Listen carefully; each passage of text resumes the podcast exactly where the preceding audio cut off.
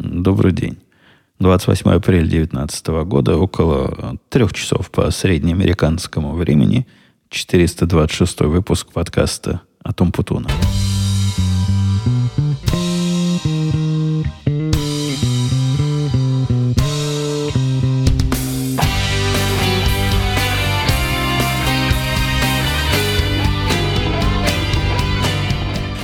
Ну вот сегодня на какое-то, к сожалению, продолжительное время заканчивается одно из моих хобби. Одно из моих основных любимых хобби – это вовсе не подкаст. То есть подкаст я, как вы видите, записываю дальше. И это вовсе и не стрельба. Стрелять я хожу э, с такой же упорностью и с такой же радостью, как и ходил последние два года. Заканчивается третье хобби, о котором завсегдатай завсегдатые, те, кто давно тут со мной заседают в курсе, это баскетбол. Закончился вчера сезон моей команды игры в баскетбол. Не скажу, что плачевным образом. Могло быть, конечно, и хуже, но это самоуспокоение. Действительно, какая-то какая трагедия, какой-то позор и какие-то слезы. Так что теперь нет у меня никакого баскетбола. От этого, возможно, остальные два. Первое и второе любимые хобби будут э, получать больше времени и больше внимания. Но вы видите, не прошло и недели. Это я умышленно записал сегодня, потому что все-таки пытаюсь вернуться на воскресные выпуски. Они мне и технически, и организационно гораздо удобнее, чем выпуски в середине недели. И если вам кажется, что сегодня я как-то иначе звучу, так это вам не кажется. Это на самом деле есть. И качество моего, не качество, а сущность моего звучания, а, собственно, те звуки, которые у меня выходят изо рта и доходят к вам до ушей, они чисто по ботаническим причинам другие. С аппаратурой все в порядке, ничего я никуда не крутил, ничего не менял. Однако у меня произошла мелкая такая, мелкая, но неприятная катастрофа. Даже не катастрофа, э, неприятность. Произошла неприятность. Но уж извините, я еще не до конца проснулся. Видимо, 2.49, когда я начал этот подкаст записывать, для выходного дня слишком рано. Тем не менее, вчера без всякого объявления военных действий временная моя коронка, которой я рассказывал, да, что я ходил к зубному врачу, там надо было менять менять бридж. Оказывается, бриджи положено менять время от времени, особенно когда они прохудились, а особенно когда их делали задней левой ногой, как делали мой. Тем не менее, он свои лет 15 отслужил, и в процессе замены поставили временный. Вот этот временный вчера разломался пополам, в дребезги напополам, а мне еще неделю ждать прихода постоянного металлическо-керамического или из чего их там сейчас делают. В результате все там у меня внутри язык не за те зубы цепляется. Все, все как-то не так. Явно влияет на то, как, как я говорю. Ну, потерпите. Это временное явление. К следующему разу, скорее всего... Хотя про следующий раз обещать не могу. Я им позвоню завтра, спрошу, что делать. Скорее всего, поставят меня еще раз временный и буду я с ним неделю ходить. Есть у меня надежда, не нулевая вероятность того, что надежда моя сбудется. Возможно, моя железная, железная зуба уже готова и ожидает назначенного часа. Может, они мне пораньше поставят э, постоянный этот самый мост, и буду я следующие 15 лет, ну, если, конечно, доживем, с ним ходить. Погода тут показала свой жуткий лик глобального потепления. Вдарили морозы. Не то, что морозы-морозы, но минус один градус. И на фоне снега, который пошел в конце апреля, это как-то странновато выглядит. И явление не только наше локальное. А тетка, которая со мной работает, она же вообще, вы знаете, из другого штата. Из соседнего штата. Из того самого Висконсина, в котором, по поводу которого там ниже – в темах, э, не в темах, в вопросах ваших был, было замечание шутливое. Так вот, она как раз этого самого Висконсина, и у них тоже пошел снег. Причем не как у нас, а прям снег-снег. Если у нас насыпало вороблю по колено, и на следующий день растаял, у них там сантиметры какие-то, или даже американские дюймы э, этого снега нападали. Э, какое-то безобразие. Я уже готов был, не то что готов, в прошлый раз я в тир ходил в шортах, уже перешел на летнюю форму одежды и собирался открыть шортовый сезон при походе на работу, а нет. Пока приходится э, одеваться. Сейчас температура под улучшилась до 12 градусов, но как-то все равно холодновато. Хотелось бы прихода весны пораньше. В прошлый раз я вам намекал на то, что было тут у меня такое странное интервью. В смысле, было интервью, это я интервьюировал, а не меня интервьюировали. Хотя тут тоже бабушка надвое сказала, кто кого на самом деле интервьюировал. Произошла такая интересная с многих точек зрения ситуация.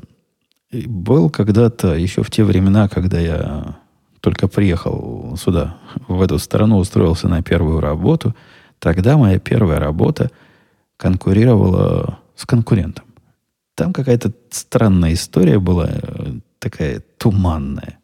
Я детали ее не знаю, потому что история, видимо, до меня вся закончилась. Однако, восстанавливая по крупицам из того, что слышал краем уха, я не то, что сильно этим интересовался, но как-то был в курсе вот эта фирма, в которую я устроился тогда работать, она была чуть ли не монополистом на этом рынке, пока наш э, то ли директор по продажам, то ли специалист по продажам не рассказал своему брату, что вот есть такая фирма, цветет и пахнет, он в ней работает, а рынок, значит, не, еще не, не весь захвачен, не, хотит, не хочет ли его брат, а его брат был программист, тоже в это поле попытаться в эту игру попытаться сыграть на нашем поле.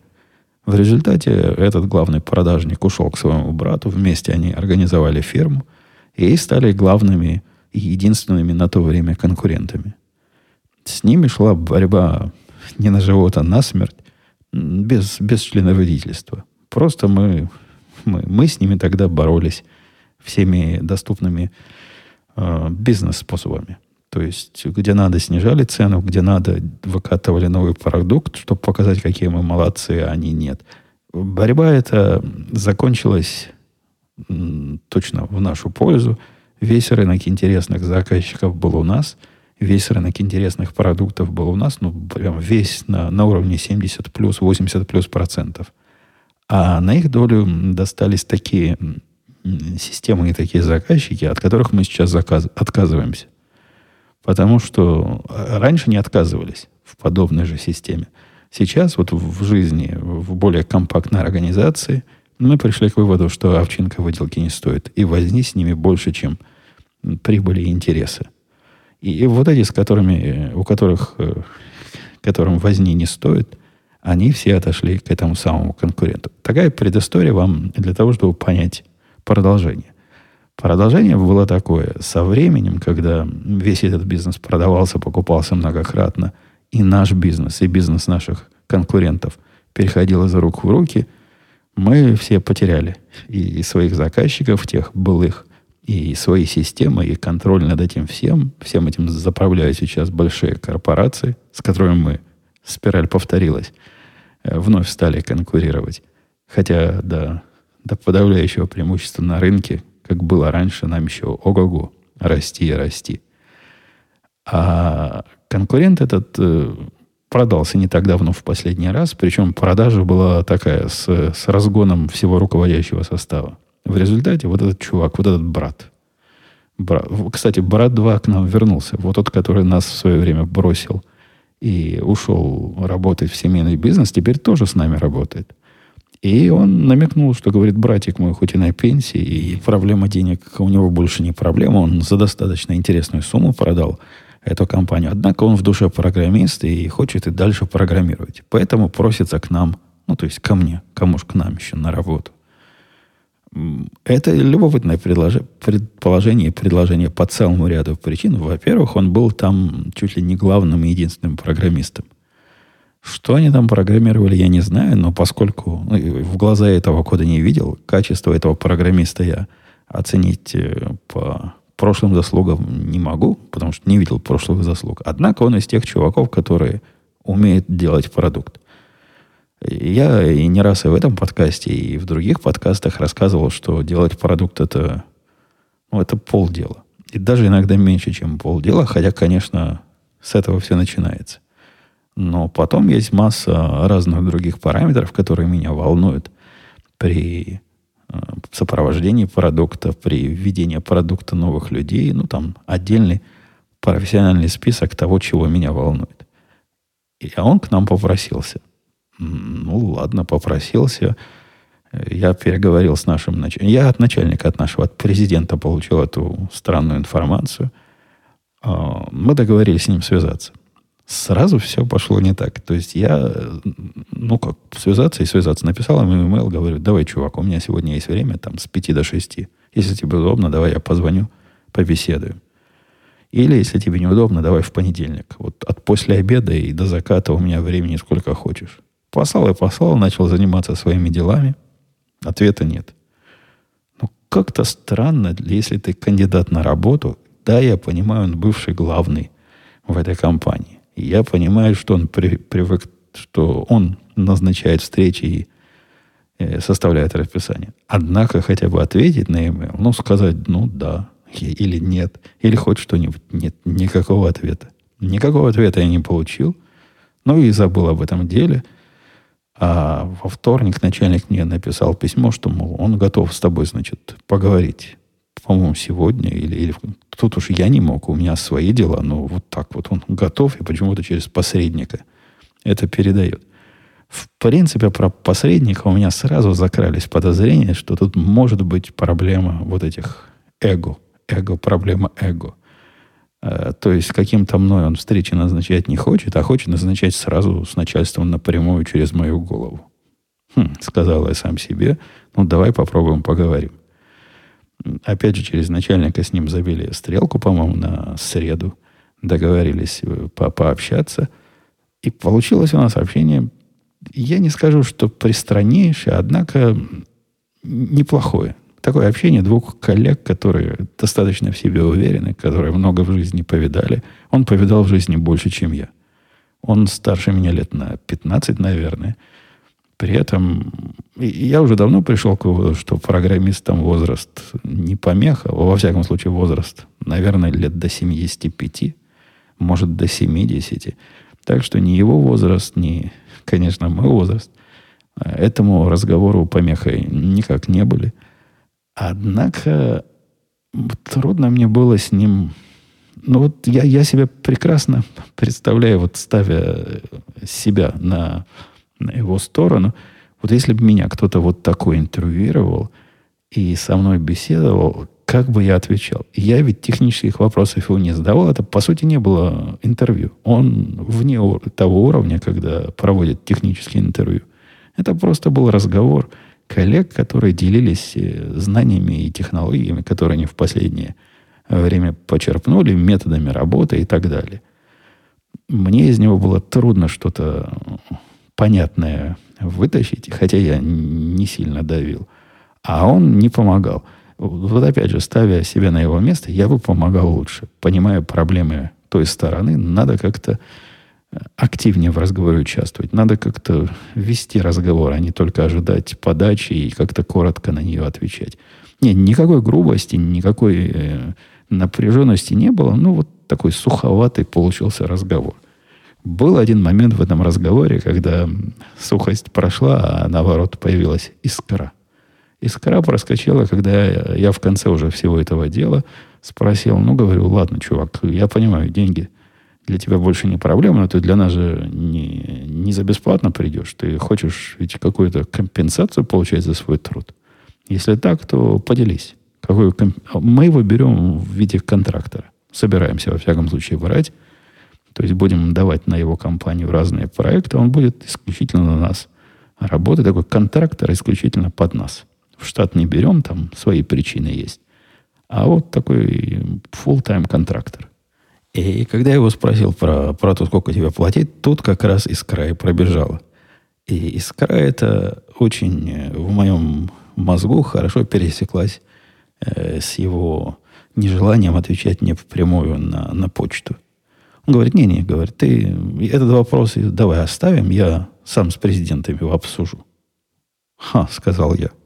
Поскольку не то, что меня это как-то задело, мол, мы с тобой тут технические вещи пообсуждаем, а, а деньги я с твоим начальником напрямую. Нет, такие, такие вещи со мной не проходят, потому что если это мой человек, который работает со мной, и, строго говоря, на меня, то это не наполовину. Так не бывает. Так быть не должно. Это начало странных отношений. Посему я ему прямо сказал, нет, никак. Так не получится, придется говорить со мной. Возможно, я как-то это и грубовато сказал, рисковато, однако, мне кажется, это был вот тот момент, где определенная резкость была вполне уместна. И да, пришло, пришлось ему со мной все эти вопросы обсуждать. Мы с ним особо к нормальной цене не пришли поначалу, потом переговорили, пришли к нормальной цене. У него, и, и тоже я себя очень понимаю, вот ставя себя на его место и его на свое место, у него о себе мнение завышенное, при этом мнение, ну, как у меня. Я, я себя, я не скажу, что завышенное, я, я себя сильно ценю, и он себя сильно ценит. Однако его вот эта область, в которой он себя оценивает, местами совсем не, нерелевантно для меня. То есть вообще не важно мне то, какие он системы вот в этой области писал, потому что особого знания нового я от него не получу бизнес-знания. Бизнес-знания у меня и так уже есть. Чтобы вы понимали, мы с ним практически коллеги. И копали много лет на одном и том же поле. Мы с ним можем на одном языке говорить, это большой плюс несомненно. Мне не придется ему объяснять, что вот это означает и что означает то. Однако это не такой уж гигантский плюс, как кажется ему. И его некая, я не скажу, что зашоренность, но человек 20 лет писал одну и ту же систему. Вы представляете? Это ведь, э, это ведь накладывает отпечаточек. И если за эти годы я уходил вправо-влево и занимался там разными другими проектами, у него, похоже, такого не было. Он всю жизнь свою программистскую, последние два десятилетия, весь этот век, уж точно, писал и развивал одно и то же.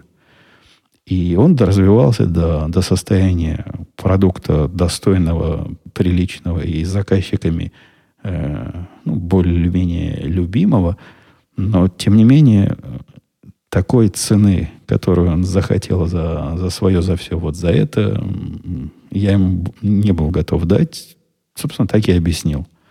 Он через день перезвонил, согласился на то, что я предложил. Причем даже со всеми этими испытательными сроками. То есть не, технически это не испытательный срок. Мы с ним решили вместе попробовать. Потому что так сходу непонятно. Получится у нас работать вместе? Нет.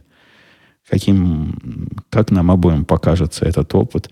Посему мы с ним вместе сейчас э, собираемся делать маленький проект. Ну, опять же, собираемся. Я ему написал еще один email со всеми деталями, где я рассказал, куда ему зайти и где зарегистрироваться, послал в четверг. И ответа тоже до сих пор нет. И если он будет мои письма игнорировать и дальше, похоже, на этом, на этом наше общение и завершится. Но вот такой любопытный опыт, который, с одной стороны, показывает, что сидеть в своей узкой области э, влияет на, на самооценку, иногда гипертрофирует ее, а с другой стороны, показывает, что возраст нашему делу не помеха. Мужик прямо умный. Я с ним разговаривал, и как с достойными и правильными коллегами. С такими достойными и правильными коллегами а, в жизни редко приходится пересекаться. Мы, у нас и так э, чудо чудное. У нас есть два таких. Мне есть с кем на работе поговорить на приличном уровне. А если появится третий, это будет просто какая-то статистическая аномалия который невозможно э, достичь в таком маленьком коллективе. Но поглядим, как пойдет. На, на следующей неделе станет понятнее, э, отвечает он на мои имейлы, начинает ли он со мной работать, и как именно эта работа пойдет. И, и сделал менее рабочих, а более домашних. Э, э случился этот флот, как нашествие нет, флот это не нашествие в этом контексте будет и не затопление. Затрудняюсь подобрать правильный синоним. Э, вал, вот вал. Вал звонков произошел в последнее время. Э, по-моему, не одни мы так пострадали, но на домашний телефон, на мой сотовый телефон и на мой телефон жены масса, масса звонков из Apple. Причем звонки из настоящего Apple, если смотреть на номер. Номер, если проверить, то окажется, да, это телефон поддержки э, этой самой фирмы Apple, где, э, где откуда тебе могут позвонить если ты с ними какие-то дела имеешь. И я с ними когда-то дела имел, они когда-то мне звонили. В общем, ничего странного получить от них звонок нет. Однако не в таких количествах. Не каждые 10 минут. Звонок даже на уровне вот этого автоответчика, который до тебя дозванивается, видно, что что-то с ним не так. Что-то с ним явно не так. Во-первых, на автоответчике только часть э, записи попадает, поскольку с той стороны до, до, до, до системы дозванивания туповато. Она не, не дожидается, пока с моей стороны автоответчик скажет, там, после сигнала начните что-то писать VIP, а сразу начинает тарабанить свою речь. В результате половина сообщения только записывается, но зато многократно. Они ведь каждые 10 минут звонят. И говорит, у вас, ой, вы, у вас, у вас компьютер все сломалось, ваш iCloud аккаунт э, обидели. Немедленно, немедленно перестаньте им пользоваться, потому что вы заражаете весь мир своими действиями. И нажмите тут один или перезвоните вот по такому-то номеру. Причем номер дают не тот, с которого они звонили. И мы вам все починим. Ага, сказал я. Ну, жулики, ясное дело. Но интересно, что дальше жуликами будет. Поэтому, когда в следующий раз телефон зазвонил, я эту трубочку снял и нажал один. Нажал один, и ничего не произошло. С той стороны вот эта вся их система побибикала и повесила трубку. Какой-то явно баг. Пару раз я еще пытался один нажать, и даже однажды попал на человека, который мне сказал на корявом языке – с пакистанско-индийским акцентом, это служба Apple, это то ли Джо, то ли, то ли Билл, чем я вам могу помочь? На что я резонно сказал, как, как чем помочь? Это вы мне звоните. Собственно, вы, вы, наверное, лучше знаете, чем я. Чем вы можете мне помочь? Он на это повесил сразу трубку. Видимо, там таких умных не надо. Им достаточно и менее умных. Все остальные мои попытки, еще пару раз я пытался это один нажимать, однажды попал в середину какого-то разговора. То есть их система кого более чем полностью. Разговор какой-то местный был. То есть какие-то вот эти эпловские, типа эпловские специалисты между собой разговаривали на высоких тонах. То есть орали друг на друга на, на своем каком-то языке, который я не понимаю, то ли индийский, то ли пакистанский, ну, другой язык, не английский. Я такого языка не знаю и на меня внимания не обращали. Невозможно, хоть, если даже я хотел как-то как развестись, невозможно. Но любопытство, она штука э, такая, которая чешется, поэтому я пошел посмотреть, почесать эту самую лопатку и посмотреть, как же они на самом деле людей обманывают.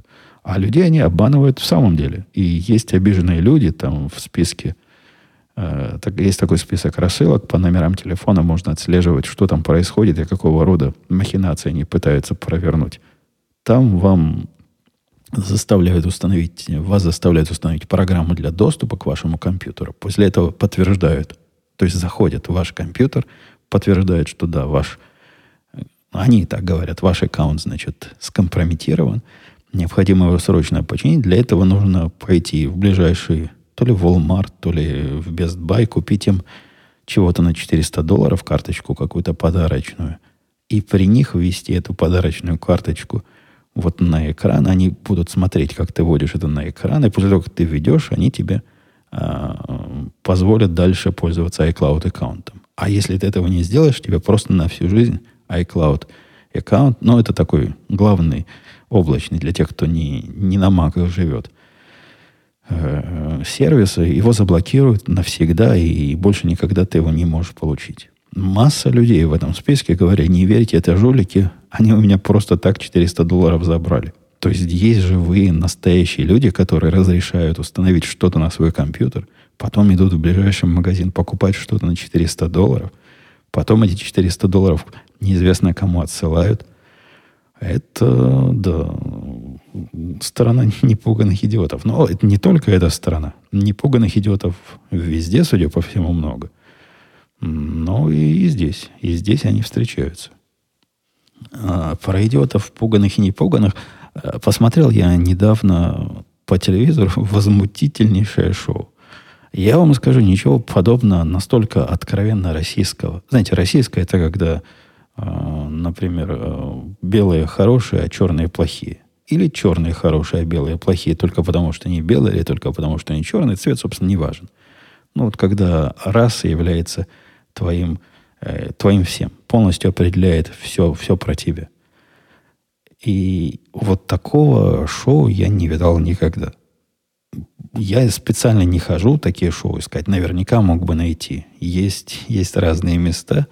Однако это такая прайм-тайм телевизионный сериал, который называется «Сумеречная зона». Это сериал, такой ремейк, но уже не первое, классического шоу конца 50-х, по-моему, или начала 60-х годов, которое в то время было культовым.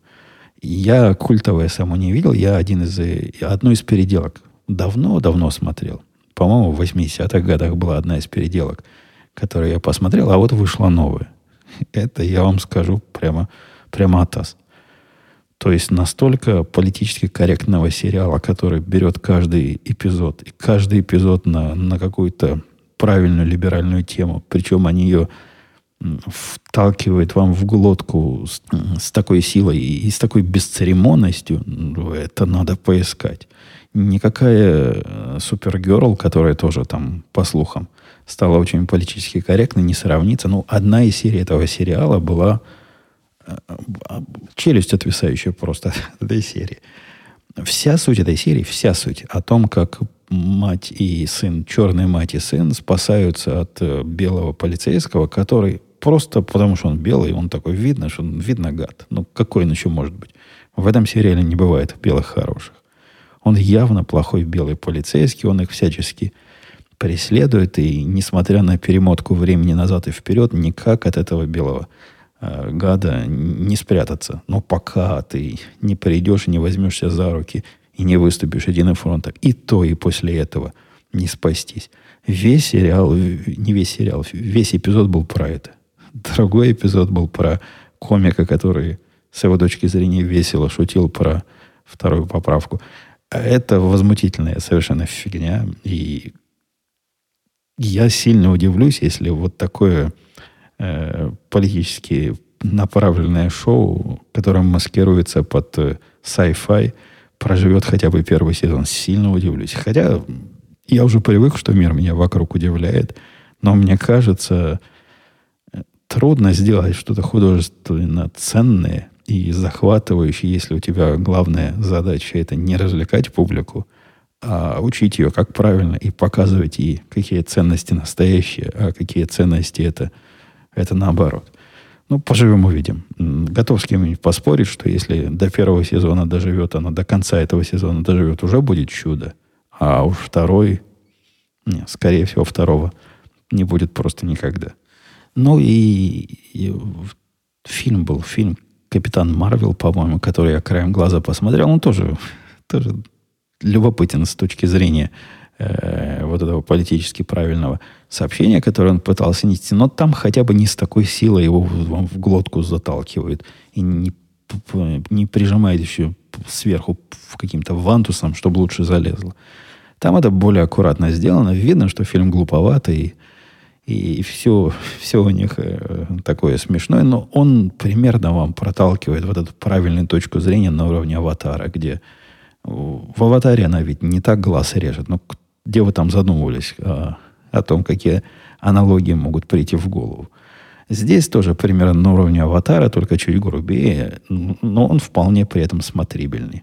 Про него я такого, такого резкого негативного обзора не дал, как про эту сумеречную зону, потому что там хотя бы ощущается, что политический вот этот месседж, сообщение, вот эта идея политическая, это было не самое важное, хотя он такое второ третьестепенная часть. Тут же в, в этой зоне, в зоне, о которой я выше вам уже надоел, э, кроме политического э, сообщения нет больше никакого элемента и никакого э, никакой другой части. Давайте посмотрим, что там дальше у нас в темах. В темах, в темах. Э, да, пошел я, пошел, слабину дал. Пошел на поводу распродажи. Никогда такого не было. И, и вот опять. Все эти маркетинговые штуки, когда мы вам сейчас что-нибудь продадим задешево, они, как мне казалось, на мне плохо, плохо работают. Я же разумный взрослый человек. И как разумный взрослый человек я недавно купил два набора пружинок, хотя мне ни один не нужен, для одного из своих пистолетов, исключительно потому, что продавались они в половину цены, и решил я запастись на будущее. Это не так, кстати, глупо, потому что разные детальки для оружия хорошо бы иметь впрок. А оружие имеет э, свойство сниматься с производства, модифицироваться, и со временем это может стать проблемой. Для той модели, которую я в эти пружинки купил, такая проблема вряд ли станет в ближайшие лет 10. Однако случайно попал на, на распродажу, где действительно можно было две эти штучки купить по цене одной. Но там и цена небольшая, так что и задумываться особо не пришлось. И аккаунт у меня на этом месте, где такие железки продают, уже был. Поэтому шаг был, согласитесь, вполне логичный. Хотя, конечно, и странный. А тут Best Buy прислал мне сообщение. Я разрешаю Best Buy присылать мне нотификации на телефон о том, что замечательная четырехдневная распродажа, заходи, заходи, не скупись, покупай живопись. Все, все, все дешевле, все, и пока не закончится. Вот будем продавать, пока не закончится, спешите. Я даже не специально кликнул на это сообщение. Ну, так, листая, кликнул на него, посмотреть, что ж там, что продают. Наверняка думал я какую-то ерунду, и нет, оказалось. В списке там не, не первым пунктом. В первых пунктах были, по-моему, Apple компьютеры, они по скидке продавали еще чего-то. Ну, что-то такое, что мне не надо, что у меня есть. А один пункт меня заинтересовал, и те, кто со мной в Твиттере смотрит, или на сайт podcast.com заходили, там сбоку есть тоже Твиттер мой транслируется, видели результат э, этого случайного клика. Оказался у них телевизор, который размером большой и ценой малый, и не Samsung. Не мог устоять. Телевизор LG купил в результате за 700 долларов размеров 70 дюймов. Прям подъехал в магазин. Мне как раз в этот день надо было по делам ездить. На обратном пути зашел в магазин. Вот он у них висит на стене. Показывает нормально. Цена действительно вот такая, как, как обещали по скидке. Нам не то, что большая скидка долларов 300-400, по-моему, но тем не менее, при результирующей цене 700, 300-400 это в процентах разница немалая. Телевизор этот я приобрел к себе в третью на Первильскую студию по двум причинам. Самая первая главная причина, он заменил собой Samsung, который тут висел. Он висел, висел и работал. Он при этом меня раздражал. Смотрю на Samsung, все время он меня чем-то раздражает. Даже понятно чем. Не тем, что он Samsung. Это у меня нету такого уж совсем элитного подхода к разным компаниям. И в свое время я его осознанно зачем-то купил. Не помню, зачем это было. Может, те, кто э, в этот подкаст давно слушают, помнят, почему я пошел на этот странный шаг. А, однако чуть ли не с первого дня меня телевизор этот не радовал. Вот висит и не радует. Э, никакой радости не происходит. Эм, цвета какие-то не такие все в нем какое-то не такое. Все подключал, все, что надо подключать, все равно как-то немножко все не так. Углы обзора у него тоже были не фонтан, а здесь, вот в этой студии, э, конечно, мое основное его использование это сидеть издалека, вот как сейчас я сижу, и краем глаза видеть его на стене, краем левого глаза. В этом положении угол хороший, градусов, наверное, 30 от от, от оси, от биссектрисы. В общем, хороший угол. Не, не очень, э, не очень какой широкий, а наоборот узкий. Однако, если лежать на диване и смотреть на него вблизи, там уже были видны. Видны проблемы. Вот иногда так ляжешь на диване, так видно. Иногда сбоку голову повернешь, чуть замылено получается. Короче, радости не доставлял, хотя никаких э, таких кричащих причин, что прямо надо поменять его сразу, и не было. Ну, к тому же он маленький был. Он был 55, по-моему, размером, если я ничего не путаю.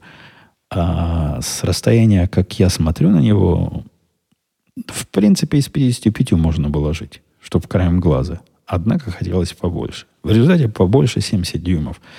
Э, влез почти под потолок. Вот на, на то крепление, которое было повесили, там еще осталось. Наверное, 75 бы тоже влез. Хотя 75 я сомневаюсь, что влез бы в джип.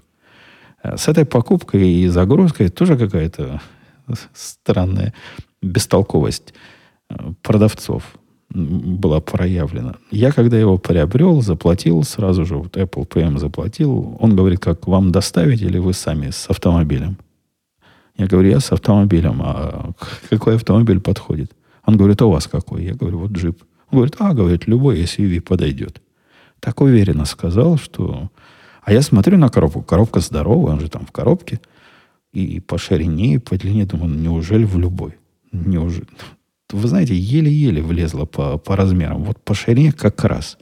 Возможно, 75 я смог бы засунуть в раскрытый полностью багажник с опущенными задними сиденьями. Однако водил я и SUV, где этого места было поменьше. Так что не в любой влезло бы. А уж в Хаммер по ширине точно бы никак. Никак бы не, не встало. Привезли он такой тяжелый. Просто я забыл, какие бывают тяжелые телевизоры. Samsung, последний, который у меня был, я мог сам снять. Ну да, он 55 дюймов, да, он весь пластиковый сзади, а этот сзади какой-то металлический. Не знаю, то ли металл там, то ли жесть. Но весит он, дай бог. Вдвоем с мальчиком еле спустили эту коробку, и вдвоем с мальчиком за час его кое-как повесили. Нет, повесили хорошо, но было тяжело. Тяжеленный почему-то OLG телевизор. Показывает, не нарадуюсь. Мне там написали уже, конечно, в Твиттере добрые люди, что надо было OLED брать. Да-да, за 700 долларов OLED взять. 70 дюймов. Это только в параллельной вселенной. Э, кто-то мне еще написал, что цветов у него на самом деле э, мало, битиков мало на цвет, и 4К у него не настоящие 4К, а фальшивые. Я не знаю про все про это. Как, на мой взгляд, он показывает прелестно. Он показывает сравнимо с Sony по качеству картинки.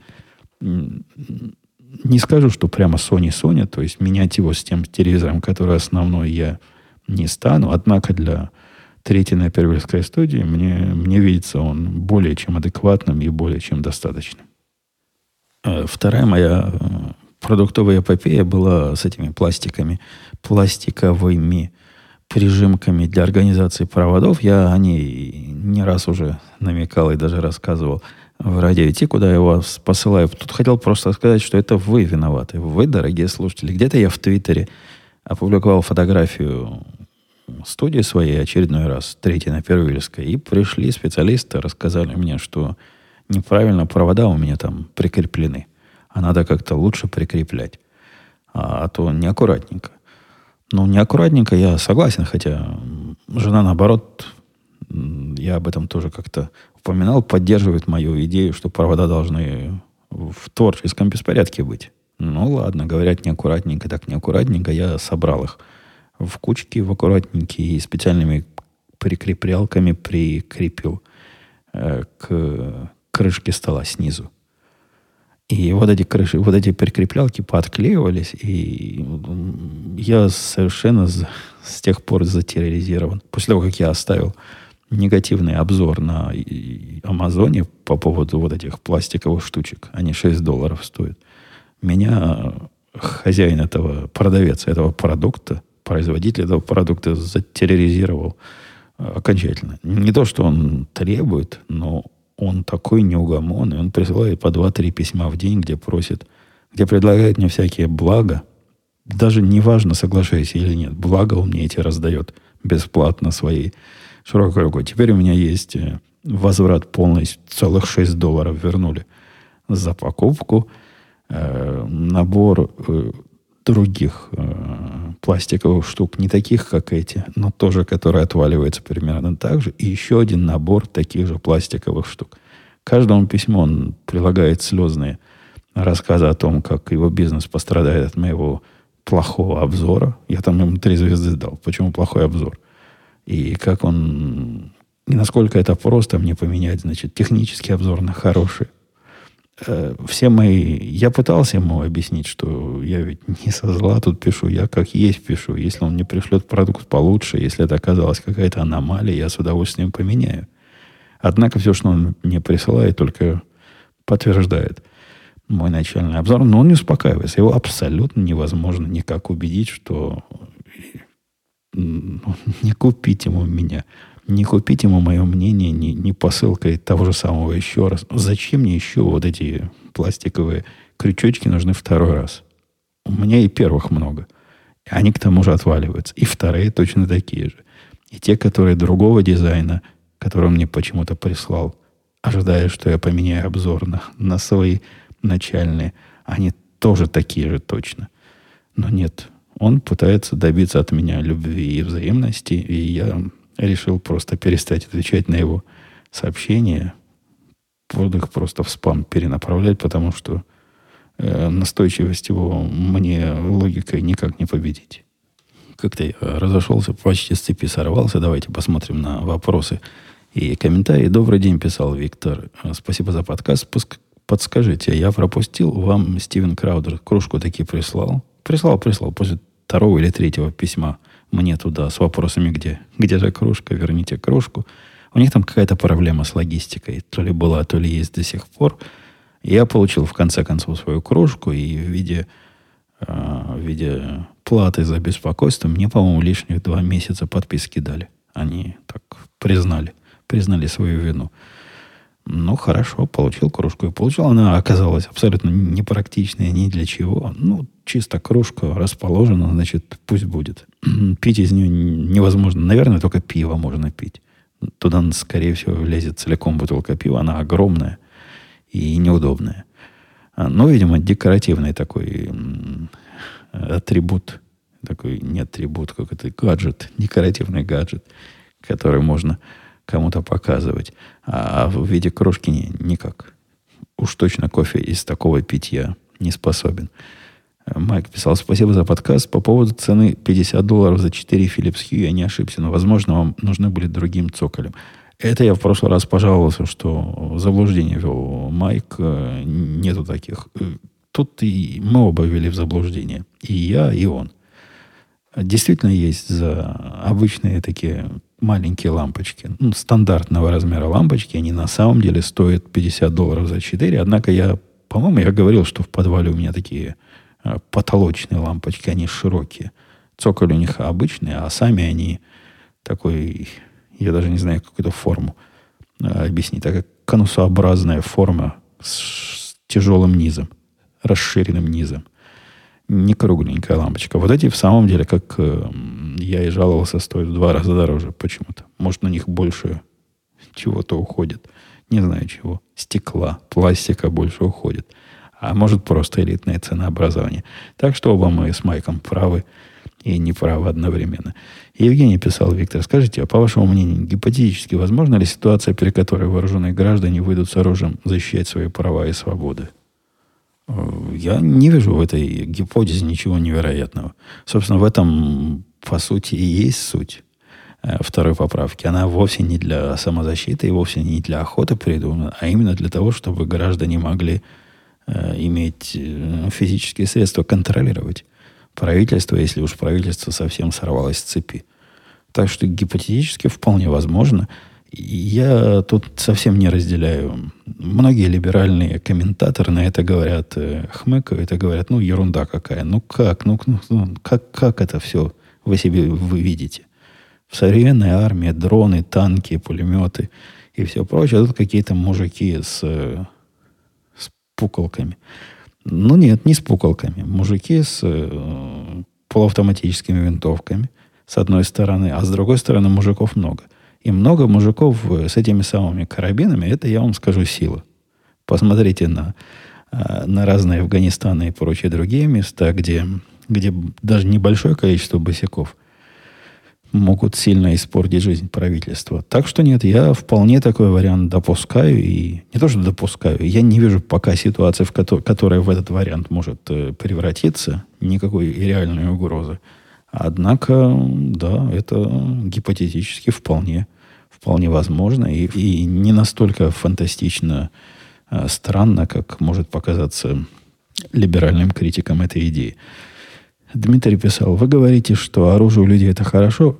Вы это же думаете про автоматическое оружие, но он имеет в виду оружие, которое э, не полуавтоматическое, а автоматическое. Он там уточнил, что он под этим имеет. Да, конечно. Я считаю, что ограничение на автоматическое оружие, оно абсолютно искусственное и, на мой взгляд, противоречит э, духу и сути этой самой второй поправки. Мне оно видится возмутительным, и мне кажется, если э, правительство, ну, то есть армия в этом случае, таким оружием обладает, то таким оружием должны обладать и граждане. Если вы пойдете дальше и начнете меня про танки спрашивать и про все, и про ядерные ракеты, ну, тут я затруднюсь продолжить аналогию, хотя можно и на эту тему тоже побеседовать. Спасибо за подкаст, писал Александр. Слушаю давно, почти с самого начала. В последнее время наблюдаю эпопею с клавиатурами. Не думали ли попробовать сплит-клавиатуру? Например, такую или такую, что думаете о них? Мне они кажутся не очень... Они подаются как эргономичные, а мне их эргономика претит у меня на них руки, ни на каких клавиатурах руки не болят, а когда пробовал на вот этих кривых и раз, разрозненных, где есть же такие на, на две половинки полностью, я устаю. Они меня утомляют. Я не знаю почему, но как-то я с ними плохо совместим. Ну и глаз режет. Посмотрю на стол. Как-то как противно не выглядит. Как-то уж слишком э, радикальненько. Не-не, мне что-нибудь по попроще и на чем руки не болят, поэтому э, с этими э, сплит-клавиатурами у меня не сложилось. И я пробовал, я пробовал. Была у меня одно время, короткое время, несколько лет назад, такая, с которой я пытался пожить. Потом была тоже какое-то короткое время эргономично изогнутая, где тоже разные зоны для ввода для разных рук и разделены сильно, ну, почти как сплит. Не пошло. Вот эти все дефекты, эффекты описанные выше, наблюдались постоянно. Э, слушатель под э, ником Office42 писал «Добрый день, Евгений. Всегда с удовольствием слушаю подкаст и даю послушать семье». Хорошее начинание. Да, распространяйте правильные подкасты среди родственников. Когда едем в машине. Это правда? Так ваши соседи отжигают, пишет Office 42, или Photoshop? На картинке, которую вы можете на сайтике подкаста в комментарии, секция комментариев обнаружить, это въезд в Висконсин, где сказано, что бойтесь э, бандиты, террористы и прочие босики, потому что у нас в Висконсине около 170 тысяч вооруженных граждан, которые вас пристрелят без, без, без всякой проблемы, защищая себя и своих близких.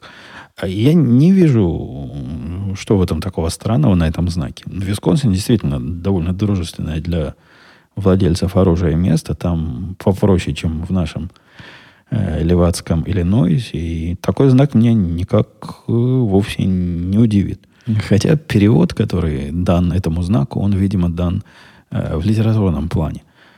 На знаке написано, что граждане имеют право носить пистолеты. Вот это все. Пистолеты. А в переводе сказано жители Висконсина, простые жители Висконсина имеют легальное право носить краткоствольное огнестрельное нарезное оружие. Э, интересная трактовка э, оригинала Handgun. Возможно, вот такая, такой перевод как раз то, что понятно русскоязычному читателю, бог его знает. Мне казалось бы, достаточно было бы пистолеты написать. Или револьверы. Или еще что-нибудь. Вот так вот. Короткоствольное огнестрельное нарезное оружие. В подробностях. Э, ну что, давайте все на этой оптимистической ноте, оптимистической, образовательной ноте мы будем сегодняшние разговоры э, завершать. Мы услышимся с вами на следующей неделе. Надеюсь, тогда мой язык уже перестанет цепляться за, за то, что, за что он цепляется, и речь вернется э, в нормальный и, и темп, и, и что еще? Частот, частотно, амплитудно-частотную характеристику. Эм, да, до следующей недели. Пока, услышимся.